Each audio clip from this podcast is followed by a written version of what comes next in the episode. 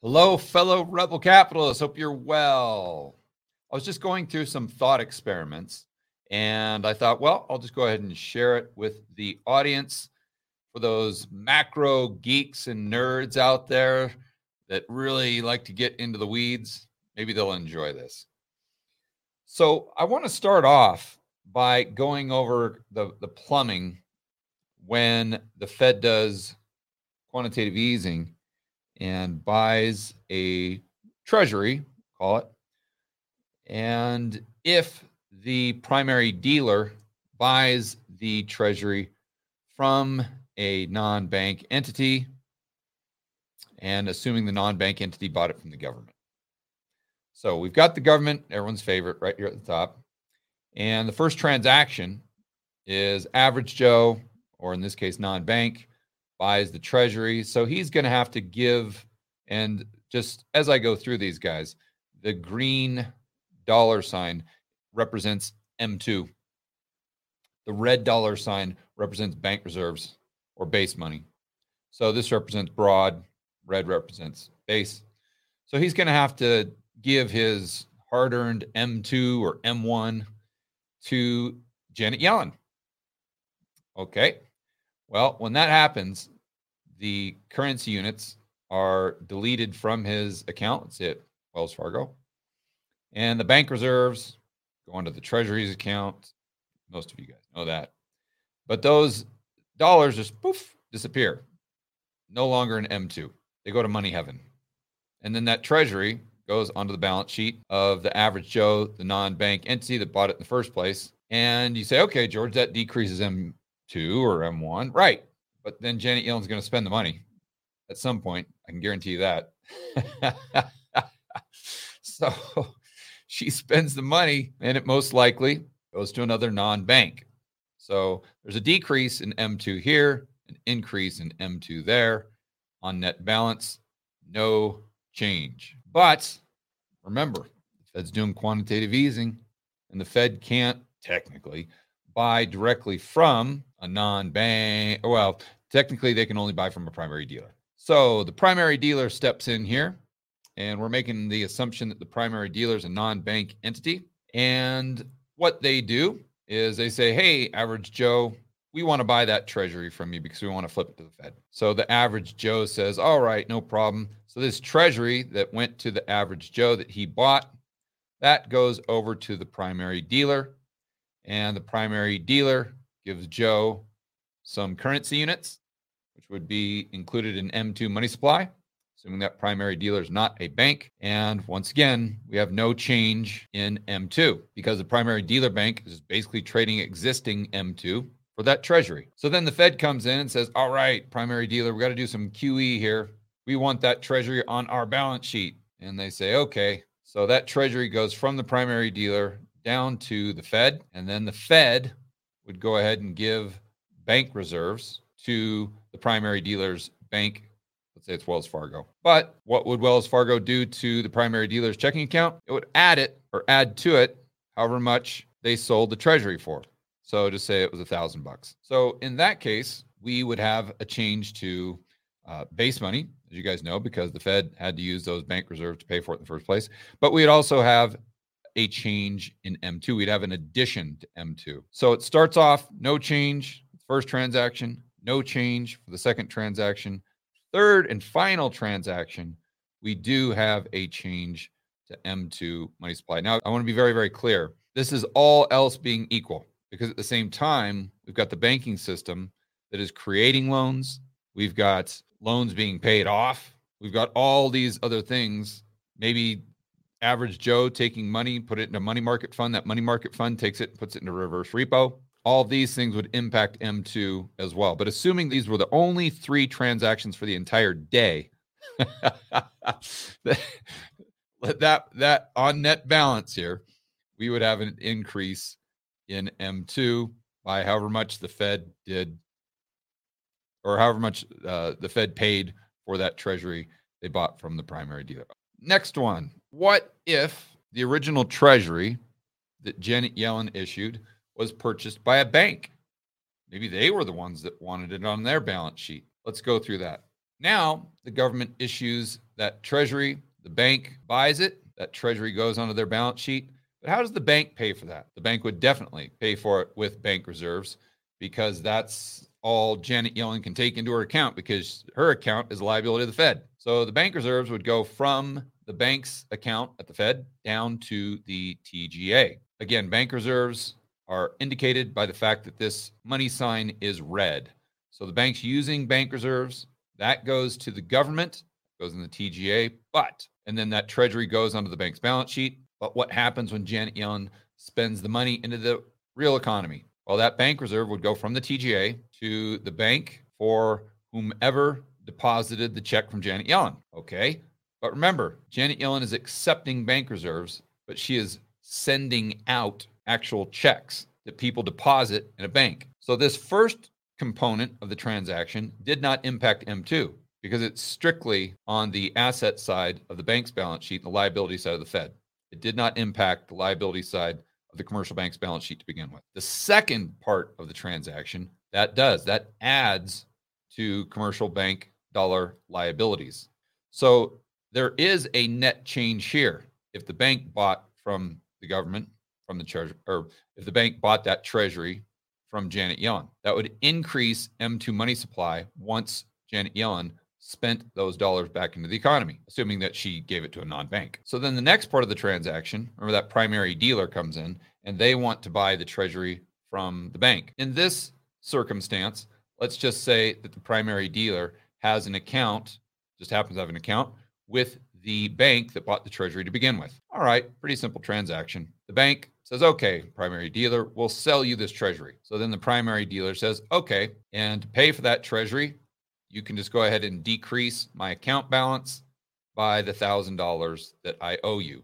So the bank's balance sheet would actually shrink in this case because they're reducing their assets by thousand bucks because that's the value of the treasury, and they're also reducing their liabilities by the thousand dollars that the primary dealer owes them for the treasury to begin with. So there's no real, in this case, since they're just settling on the, I don't want to get into the weeds yet, in this case, uh, they are paying for that treasury, not by really an exchange of money, but the bank is decreasing their liabilities for payment instead of increasing their assets. That's probably the best way to think about it. So in this case, M2 money supply would go down because the primary dealer, they had those dollars in their account and they traded those dollars for the treasury. And those dollars no longer exist because their account balance went down by the thousand bucks and uh, and that's how they got the treasury again the bank's balance sheet is decreased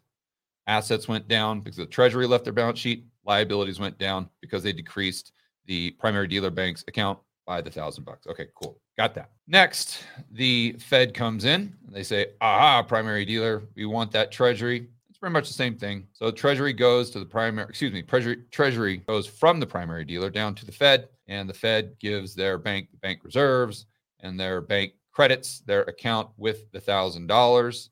Now all of a sudden there is a change to M2, an increase. So we initially had an increase, then we had a decrease, and then we had an increase again. So on net balance with this round trip, if you will, there would be an increase to M2 money supply. But I want to point out that this isn't necessarily because of QE, because the increase in M2 money supply came initially from a banking entity buying an asset from a non-bank, meaning the government. So that's a real easy way to think about this. Is 99% of the time, let's say, when a banking entity buys an asset from a non-bank, even if it's the government, that on net balance is going to increase M2 money supply. And when a non bank sells to a banking entity, that's going to decrease M2 money supply. There is an exception to the rule. And yes, we will go over that. I know you guys are so excited. now, well, let's go to this one. So we have the same transaction, but in this case, what's happening is we kind of zoom in a little bit, right? So we're going to assume for a moment that this primary dealer is actually giving M2 money supply to the bank. So this is what I would call settling on the bank's balance sheet instead of settling on the Fed's balance sheet. We're going to get to that in just a moment. Just make sure we're on the same page. With this transaction, we had a, net increase, net decrease, net increase because the this would have been basically settled on the Fed's balance sheet, and I'll explain why I say that. But the bottom line here is the payment was a decrease of the, the liabilities on the bank's balance sheet. So now let's kind of zoom in on, on this transaction specifically. So when we zoom in, we've got the net, we start with the non bank here. That's their, uh, they've got the M2 money supply as an asset on their balance sheet. And this asset is going to be a liability of Bank B, let's say. And that's because the average Joe's account is with Bank B. And then we've got Bank A. They've got some bank reserves. Uh, they've got a treasury. By the way, Bank B has some bank reserves as well. And the non bank, we'll call it the primary dealer or average Joe, whomever, they want to buy this treasury from Bank A. And then we got the Fed right here. These two sets of bank reserves are liabilities on their balance sheet. We've got the reserves for Bank A right here on the top. We've got the reserves for Bank B right here at the bottom. So when this treasury goes over to the non bank primary dealer, average Joe, to their balance sheet, then obviously this blue box that says T would, would go over to the asset side of their balance sheet. Okay, we understand that. But then the average Joe would instruct the bank B to go ahead and pay bank A. Bank A's got to get paid. Well, how would bank B most likely do that? Well, they would go ahead and on the Fed's balance sheet, they would send them the bank reserves and then they would decrease the non bank entity's account by the equivalent amount. So when the transaction is done, Bank A, that started with bank reserves and a treasury, now has two sets of bank reserves. Bank B, their balance sheet actually shrank. They no longer have the bank reserves as assets, but doesn't really matter because they've reduced their liabilities as well because they don't have that checking deposit balance of $1,000 that was originally the non-bank entity's asset. And then the non-bank entity traded the $1,000 for a thousand dollar treasury. Again, I don't want to get too far in the weeds, but this is what I would consider settling on the Fed's balance sheet. And then, as you can tell here, with the liability, instead of having A and B, now it's just two sets of reserves. Both are owned by Bank A. So, this is what I was referring to initial change in M2. When we have a decrease in M2, this is how, when we zoom in, this is what the transaction would look like. And just to reiterate, to make sure we're on the same page here, we start with one green dollar sign on the bank's balance sheet, asset of average Joe, and we conclude with zero. And this is why M2 goes down. Like I said, there is an exception to the rule.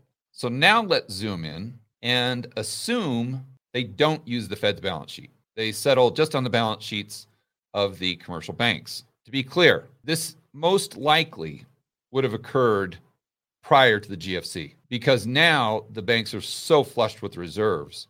It's like, eh, why settle on our balance sheet? We just settle on the Fed's.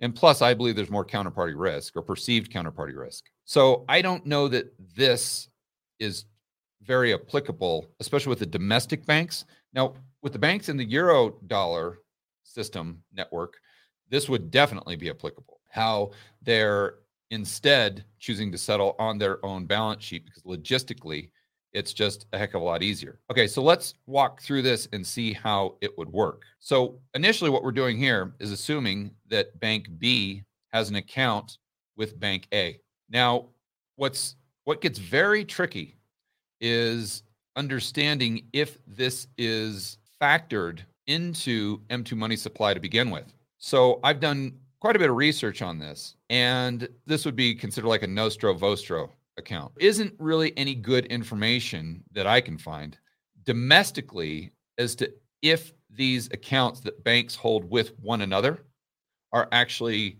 included in M2 money supply.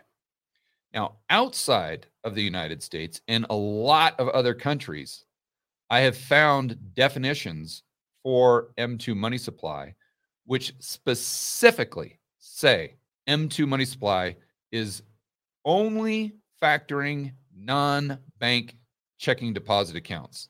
It is not including these accounts that banks have with one another.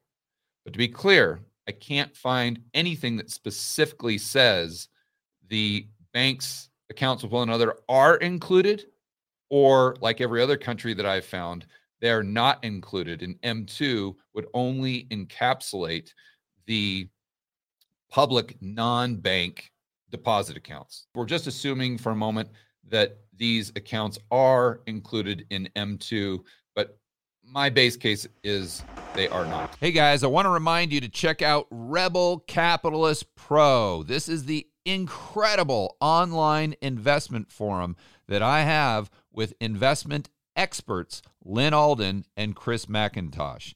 It includes professionals such as Patrick Ceresna from Macro Voices. He specializes in options. Tony Greer, commodity trading.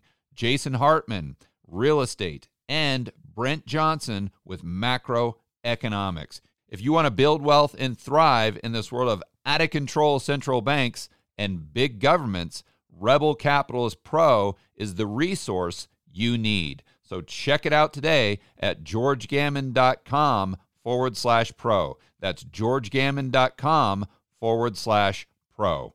We'll see you inside with the fellow rebel capitalists that are taking their investing to the next level. So, again, we start with the government issuing the treasury and the banking entity buying it. They're buying it with bank reserves, and that turns into M2. So, we do have a change on net balance of an increase of M2 money supply. Then the primary dealer, they're going to go ahead and buy that treasury non bank entity from the bank. But this time, we have no change to M2 money supply. Why is that? Because we're not settling on the Fed's balance sheet. Now, all of a sudden, we're settling on the commercial bank's balance sheet. And when we're settling on the commercial bank's balance sheet, assuming that's included in M2, and that is not my base case, but assuming that it is included in M2, then basically what we do is take existing M2 money supply, and that would go into the bank's account that would be included in M2 money supply, and they'd get the treasury. There would be no change. So here's how that would look when we go ahead and zoom in. We start with the non bank entity, and they've got uh, M2 as an asset on their balance sheet. We'll assume they bank with a different bank here. So then we've got Bank A they bank with Bank A because right here, if you look at this dollar sign, that's M2, that would be non bank. And then Bank B's account with Bank A would be here right at the top. That would be a liability. And that is represented by the, the B here. I don't know if you guys can see that, but if you kind of zoom in. Then on the asset side of Bank A's balance sheet, we've got uh, just a, we'll call it a loan and a loan. And then Bank B, the asset is that deposit they have with Bank A, which would be M2 in this case. I don't think it is, but we'll assume it is for the sake of this example. And then they've got, let's say, a treasury, and then they've got uh, a, the loan that they owe Bank A, and then some equity. The non bank wants to buy the treasury from Bank B. Okay. Well, Bank B gives them that treasury. So that goes from right here over to the asset side of their balance sheet. But to pay for this treasury, they're going to use M2 money supply. So they so the non-bank just calls up Bank A and says, "Hey, do me a favor and just go ahead and transfer a thousand dollars from my account to the account of Bank B." And they say, "Okay, we'll go ahead and do that." So then, and keep in mind, this is without the Fed's balance sheet, right? Here we're settling on the commercial bank's balance sheet. That's why, in my mind, that's how I kind of make it easy and differentiate between the two. I ask myself, is a non-bank buying it? Is a bank buying it from a non-bank? and where are they settling?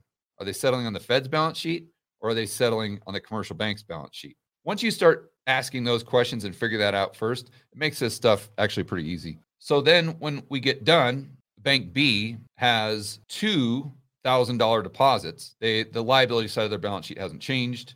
And now Bank A has still two dollar liabilities, but instead of one being owned by the non-bank, so this should be B and this should be B. Because originally they had some dollars owned by the bank and owned by the non-bank. The non-bank paid with these dollars, therefore they went onto the balance sheet of Bank B, and uh, both of these dollar signs should be uh, B's, not NBs, because they're located right here on the asset side. Hopefully that's pretty pretty clear. Okay, so now again, just uh, the, the whole transaction in total, once we zoom back out, initially we had a change to M2, a positive change, increase in M2 on net balance. The second transaction, no change because they settled off the uh, Fed's balance sheet. They settled on the balance sheets of the commercial banks, which means they used M2 money supply only. And this included the bank's M2 money supply. I think that's key. And then the final transaction was a change in M2, an increase. So what's what's interesting here is we'd have two increases in M2 money supply. But again, I think the probability of this actually occurring is very low. Number one, because I think they're almost all settling on the Fed's balance sheet. Because why wouldn't you when there's $3 trillion of reserves? And number two, I don't think the accounts the banks have with one another are actually included in the M2 measurement. Okay, so that's if the Fed does QE with a treasury. But what do they do with the mortgage backed security? Aha. This is pretty cool as well. So we start with the bank and non bank. So the non bank takes out a loan, we'll say for 500 grand, and the bank gives them that loan. So that creates new currency. So now on the asset side, the non bank would have this new, newly created currency. Uh, but the liability they'd have that mortgage and then the bank would have the mortgage as an asset they would have the new newly created currency as a liability and let's assume for a moment that they had some more. Uh, uh, let's see. Oh, right. Fannie and Freddie, by the way, has an account with this bank as well as the non-bank. So this second dollar sign would represent the dollar signs that are on Fannie and Freddie's balance sheet. So with this initial transactions, most of you know, when the bank creates a loan, that's going to increase M2 money supply. So we do have a change. Now here's where it gets super interesting because I'm 99% sure that Fannie and Freddie actually have an, a, a reserve account at the Fed. So Fannie and Freddie would definitely have, let's, let's say their cash divided into two sections. Half of their cash would be a liability of the Fed, and then half of it would be a liability, most likely, of a commercial bank. So half of it would be just base money, and half of it would be broad money in M2. So let's assume that Fannie says, Bank, I want to buy that mortgage from you because we want to make some mortgage backed sausages. And the bank says, hmm, okay, cool. How do you want to pay? And they say, ah, let's go ahead and settle on the Fed's balance sheet. Okay, great. So what the Fed does is they go ahead and take the reserves from Fannie and Freddie's account and they go ahead and give it to the bank's account. And therefore, if they're set, like I've got this little red dollar sign here, if they're settling in bank reserves, then there's no change to M2. And then the mortgage goes to Fannie and Freddie. Now, if Fannie and Freddie says, ah, you know, it's going to be easier for us to go ahead and settle on the commercial bank's balance sheet. We don't have enough bank reserves. We want to hold some of those as liabilities of the Fed. I'm going to go ahead and pay with actual dollars from my Wells Fargo account. Then they say, okay.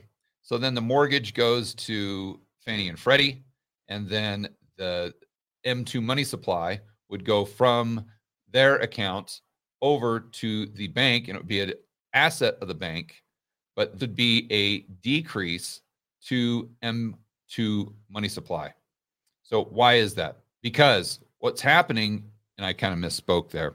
I was just I I was assuming that Fannie and Freddie was paying for this with a, a different account, but obviously, if they're paying uh, the bank where they already have an account, then the bank's going to just reduce their uh, checking account balance. That's going to be much much easier. So let's back up here. Uh, Fannie and Freddie they get the mortgage and they say, Bank, we want to go ahead and use the checking account balance that we have with your bank. And the bank says, Okay, that's fine.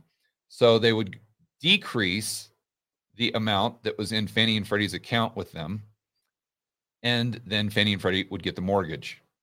Okay, so that would be a net reduction in M2 money supply. So just to reiterate here, if Fannie and Freddie wanted to just transfer them the bank account, the bank reserves, then there would be no change. But if Fannie and Freddie wanted to settle on the commercial bank's balance sheet, then they would go ahead and reduce the their checking account balance by the amount of the transaction, which would actually reduce the size of the bank's balance sheet. So now insert the primary dealer bank. So the primary dealer bank says, Hey, Fannie and Freddie, we want to buy that mortgage from you because we want to flip it to the Fed. Well, assuming that the primary dealer bank is non-bank entity, they're going to use M2 money supply. So what happens is that M2 goes to Fannie and Freddie and the mortgage goes to the primary dealer.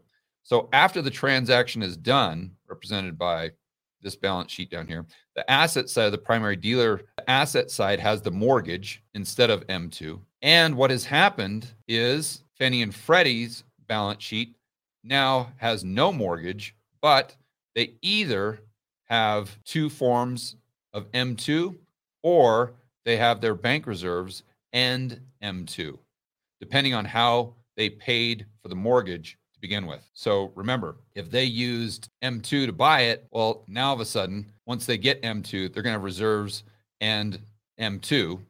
And if they used reserves to buy it, then they had the M2 still on their balance sheet, then they get more M2. With this, there would be no change to the broad money because the primary dealer banks are just basically trading existing M2 for that mortgage, and that existing M2 is going on to Fannie and Freddie's balance sheet on the asset side, obviously. And then the Fed steps in and says, Hey, primary dealer, we want to do quantitative easing. We want that mortgage backed security. Then the mortgage backed security goes to the Fed's balance sheet. They pay them or their bank bank reserves, and their bank credits their account with however much the transaction was.